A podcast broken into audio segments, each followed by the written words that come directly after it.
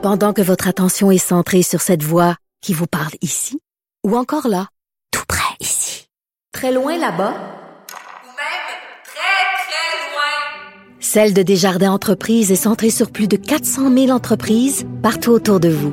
Depuis plus de cent vingt ans, nos équipes dédiées accompagnent les entrepreneurs d'ici à chaque étape pour qu'ils puissent rester centrés sur ce qui compte, la croissance de leur entreprise.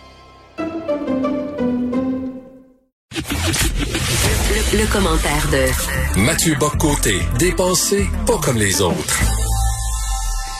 Non, monsieur, il ne pense pas comme les autres. Notre chroniqueur au Journal de Montréal, Mathieu Bock-Côté, bonjour. Bonjour. Et là, on va parler d'obésité aujourd'hui, toi et moi.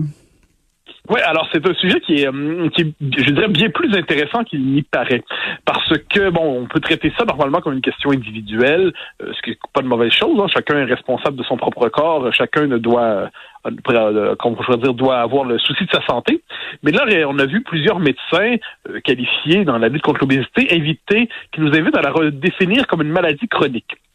Donc, désormais, euh, on ne peut plus se contenter du fameux « perdez du poids, ça va vous faire du bien », mais il nous invite à avoir une approche globale, multifactorielle, pour reprendre le vocabulaire, pour être capable, donc en mobilisant psychologues, nutritionnistes, et toute une série de spécialistes pour lutter contre ce qui est véritablement un fléau, et certains disent même une épidémie.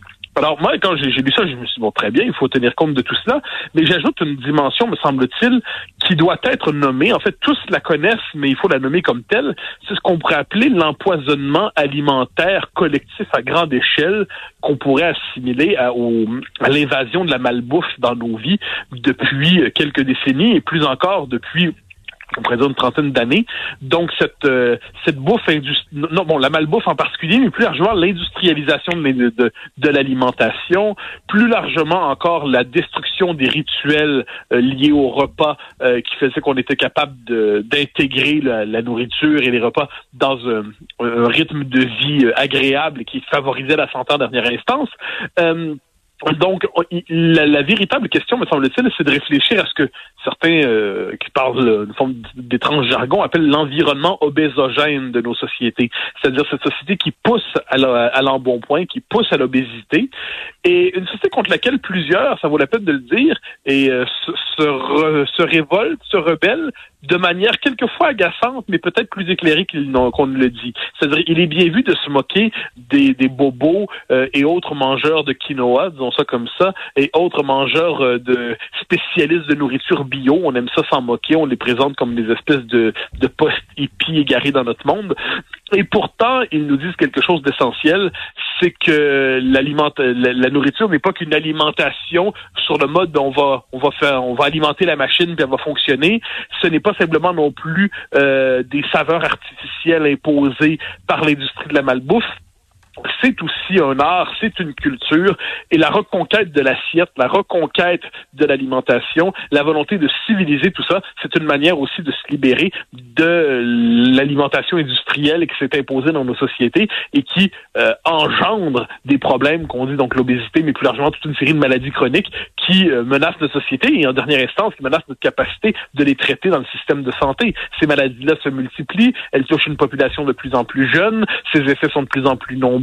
On le voit même dans la crise actuelle. Donc, devant cela, traiter l'obésité non seulement comme une question de volonté individuelle, mais comme un, euh, un problème de civilisation même. Je pense que c'est éclairé. Et notre société peine quelquefois à le faire euh, adéquatement parce qu'on a tout le discours qui s'est imposé depuis quelques années sur la diversité corporelle. Dès qu'on met le mot diversité quelque part, apparemment, il faut applaudir.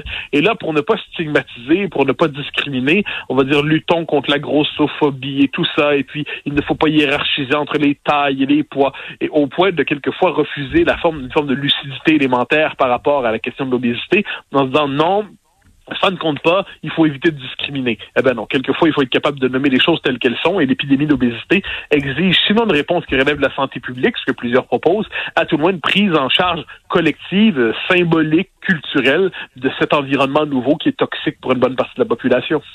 Ouais, mais moi ce que j'ai vu, Mathieu, dans dans dans ce rapport-là, euh, c'est c'est dans le fond de trouver des solutions euh, pluridisciplinaire, si je peux dire, euh, plutôt que justement de, de se contenter de dire ben il faut manger mieux, bouger plus, que c'est un peu réducteur.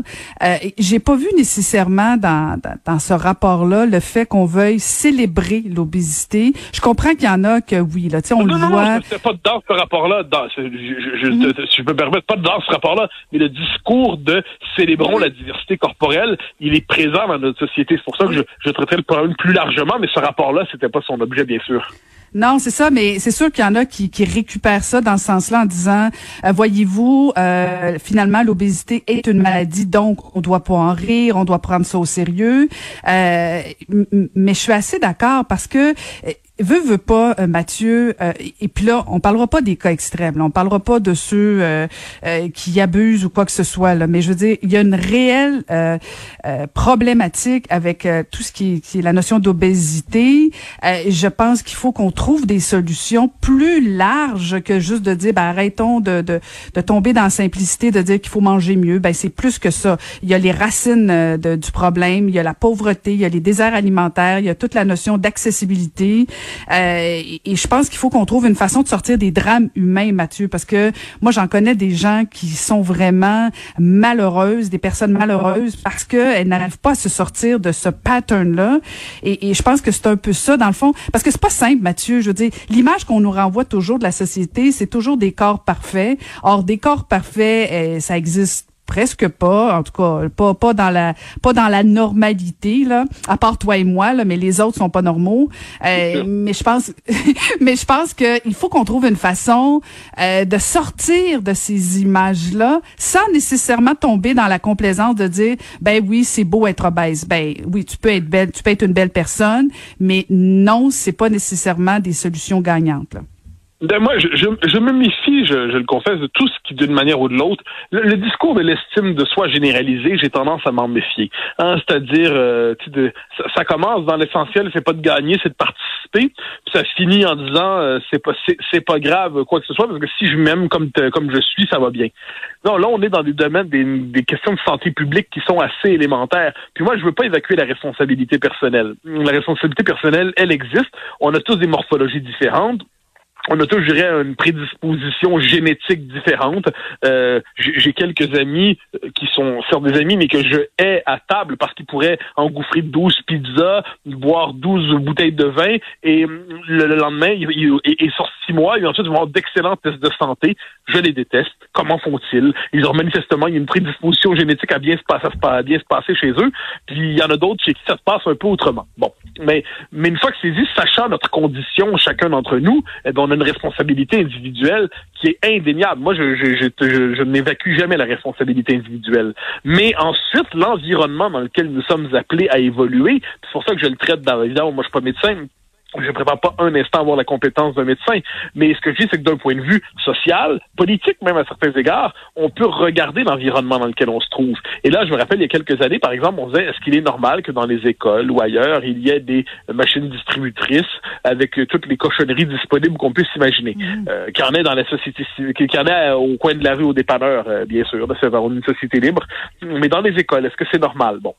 Ensuite, euh, est-ce qu'il, le, est-ce qu'il est normal que culturellement, symboliquement, on ait associé systématiquement, je dirais, les plaisirs alimentaires aux plaisirs simples qui nous viennent avec l'industrie de la malbouffe, plutôt qu'aux plaisirs plus travaillés qui nous viennent avec, appelons ça le travail de la culture. Finalement, l'alimentation est un trait de culture fondamental. On ne mange pas de la même manière d'un pays à l'autre parce que les récoltes sont pas les mêmes partout, parce que les climats sont pas les mêmes partout. Or, l'espèce de normalisation des saveurs artificielles qui, qui est associée à bien des égards à l'industrie américaine de la malbouffe, eh bien, devant cela, il n'est pas interdit de se dire que redécouvrir le patrimoine culinaire local, c'est une manière aussi de se délivrer de cette industrie de la malbouffe qui euh, empoisonne la société dans son ensemble.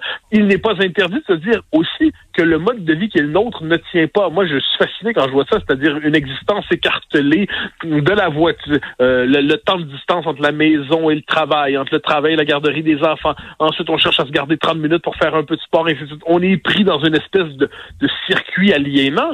Il n'est pas interdit de se dire que ce type de société-là qu'on construit, eh bien, euh, ne, ne favorise pas, en dernier instance, une existence plus harmonieuse. Ensuite, il n'y a pas de société idéale. Je, je ne me fais aucune illusion sur oh, toute société a ses travers. Mais manifestement, l'épidémie d'obésité qu'on voit aujourd'hui, puis qu'il, notons-le, qui est un marqueur social aussi. Ça, c'est, c'est la part inavouée, mais c'est un marqueur social. On le voit surtout quand on va aux États-Unis. Moi, ça me frappe. D'un quartier à l'autre, euh, on, on, on ne verrait pas les maisons, on ne verrait pas les voitures. On se contenterait de voir les gens qu'on saurait à peu près dans quelle classe sociale on se trouve. Et c'est un marqueur social aujourd'hui, et, et c'est un facteur de discrimination. J'aime pas le mot discrimination, mais à tout le moins, c'est un facteur qui sert à, à distinguer euh, défavorablement les uns des autres. Donc, devant tout cela, c'est cet environnement, je dirais, culturel, symbolique, cette normalisation de certes, d'une certaine facilité euh, alimentaire, cette normalisation de la malbouffe qui doit être, à mon avis, au cœur de la cri- ah, un élément de cette critique. Ensuite, c'est un programme euh, de, de longue durée. Puis ensuite, on sait qu'on est tous appelés à mourir un jour. Mais d'ici là, il est possible qu'on, si on est capable de nommer l'empoisonnement alimentaire collectif qui nous frappe, euh, eh bien, on aura fait un pas important. Mm-hmm. Mais, mais Mathieu, tu fais référence notamment aux quartiers, aux villes, et, et euh, je me souviens à, à l'époque où euh, j'étais mairesse, et, et c'était frappant de voir comment les villes étaient développées tout autour de la voiture pour faire en sorte justement que, juste un petit exemple, là, les enfants qui se rendent à l'école euh, soient le plus proche possible de l'école ou le plus loin possible pour prendre l'autobus, mais pas encourager la marche. Et, et tout le développement des villes s'est fait autour de la voiture. Et ça, je pense que ça nuit aussi euh, à, à l'activité physique, à la forme en général euh, des Québécois. C'est le modèle nord-américain. C'est le, le, je, je pense que l'Amérique du Nord a porté des choses remarquables. Il y a, il y a, il y a, une, il y a un progrès nord-américain au vingtième siècle qui est indéniable. Euh, Moi, je j'ai pas envie de, de, de me mettre à maudire les États-Unis en soi, mais il y a un mode de vie associé à la banlieue nord-américaine qui s'est imposé, qui s'est diffusé, hein, qui s'est imposé au Québec. Et puis même quand on va en en Europe, alors nous, on est nous, nous touristes heureux, on est habitués dans, dans, dans des, des belles villes, les, les, les villes-centres, les métropoles où tout se passe à pied, puis on les trouve donc bien civilisés, les Européens. Mais quand on regarde ensuite, quand on va dans ce qu'on appelle les, les, les, la, les la part périphérique des pays, quand on s'éloigne des villes, on constate que la, la nord-américanisation du monde s'est imposée un peu partout, disons ça comme ça. Mais il euh, n'y a pas de doute qu'une existence qui tourne autour de la voiture, puis moi, je, avec cet exemple-là, on se lève le matin. Ça prend cinquante minutes de se rendre au travail. On revient ensuite, on part à la course, parce qu'il faut aller, les enfants, il faut aller au gym aussi, il faut faire les courses. Et tout, tout ce temps-là se passe en voiture. Il y a quelque chose d'aliénant, je pense, culturellement là-dedans, quelque chose d'aliénant socialement. Donc, redécouvrir la possibilité de, des, des, le, les circuits courts, comme on dit, hein, la possibilité de fonctionner dans un environnement, c'était, je dirais pas l'esprit du village, mais à tout le monde l'esprit du quartier, la possibilité d'évoluer dans un environnement où fonctionner à pied est possible et imaginable. Euh, on n'arrivera pas à ça demain matin, mais il n'est pas interdit de se dire qu'à l'horizon, ça fait partie de la solution et que le mode de vie qu'on a développé autour de l'automobile, autour de l'alimentation industrielle, autour de cette espèce de, de culture qui réserve le sport à une petite plage horaire dans la journée, mais euh, n'intègre pas l'activité physique à temps plein. Tout ça, c'est une manière de penser le développement de nos villes, de penser le développement de nos sociétés qui ont, à laquelle on doit réfléchir. Puis je reviens, parce que ça, ça m'obsède, sur le plan symbolique. Je pense que la survalorisation de tous les McDonald's de ce monde, comme le plaisir simple offert aux enfants, il y a là-dedans le fait d'une propagande alimentaire qui doit être nommée et qui doit être combattue. Si la santé publique sert à quelque chose, c'est bien dans ces domaines-là. Mmh. Hey Mathieu, j'ai une question, une dernière question pour toi, parce qu'après toi, je reçois euh, le candidat à chefferie du Parti québécois, Paul Saint-Pierre Plamondon. Tu as vu qu'il veut interdire oui. euh, la publicité pour les véhicules polluants. Est-ce que tu, euh, tu, penses, tu penses que le P Q devrait aussi interdire euh, la publicité de la, de la malbouffe? Non, non, moi, je je, je, mmh. suis, je suis pas beaucoup dans la culture de l'interdiction. Ensuite, ensuite... Je, euh, je sais pas pourquoi, j'avais comme un doute. Non, mais c'est toute la différence entre la censure ou l'interdiction qui est publique et ensuite la critique culturelle ou sociale, c'est-à-dire que ce soit mal vu, euh, autrement dit, le, le discrédit moral, le discrédit culturel, la mauvaise réputation, c'est une chose, l'interdiction formelle, c'en est une autre. Euh, moi, je suis globalement, généralement, du côté de la des mœurs plutôt que du droit sur ces questions-là. Ça ne veut pas dire qu'il y a des interdictions qu'on ne doit pas faire de temps en temps, là. Le jour où on va faire ben, une promotion active, ben, je sais pas, on peut trouver des exemples loufoques, euh, il y a des interdictions légitimes, mais globalement, je préfère l'interdiction par les mœurs plutôt que l'interdiction par le droit. Bon, ben, je vais passer le message aux candidats du Parti québécois. Merci beaucoup, Mathieu. Au grand plaisir, au revoir. On se retrouve demain. C'était Mathieu Bock-Côté que vous pouvez lire dans le Journal de Montréal.